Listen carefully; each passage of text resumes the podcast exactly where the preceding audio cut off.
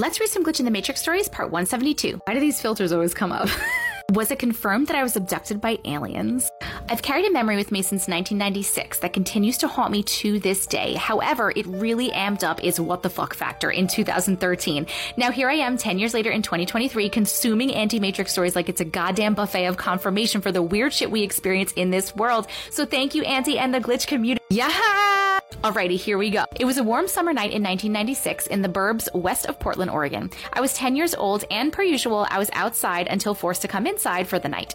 I was alone, peacefully laying on a small grassy hill in our backyard, staring up at the stars in the clear night sky. My memory recalls it as if in one moment I was just relaxing looking up, and the next moment I see a giant disc like craft hovering in the sky above me slash our house slash the street. It seemed big, slowly moving away to the east. I remember, wait, how did you know it was going to the east? I don't understand how people know directions so good. I am so bad at directions. Okay, back to the story. I remember it looking metallic with lights circling the bottom of it, a ring of larger round lights and rings of smaller track lights, classic flying saucer style. I wish I could tell you more, but that's where my memory of that moment stops.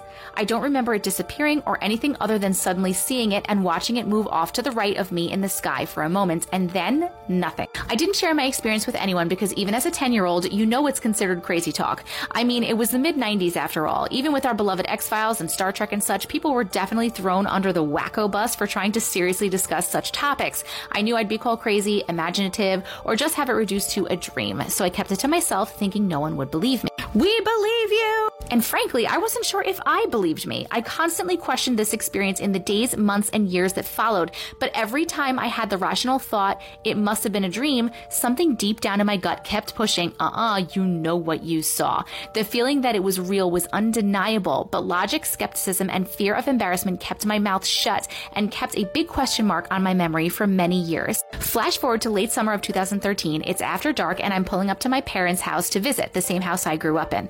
As I'm getting out of my car, I see the neighbor from across the street. We'll call him Frank, out in the middle of the street with his binoculars looking up at the starry sky.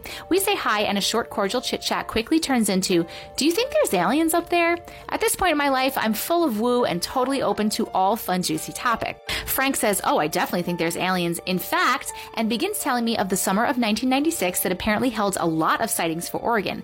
That summer, both he and his wife had witnessed UFOs on two separate occasions. As soon as he said 1996, my brain quickly perked the hell up. Frank first tells me of the night that he was coming home from a graveyard shift at Intel, driving down country roads towards our neighborhood with his coworker driving in the car behind him, both heading the same way.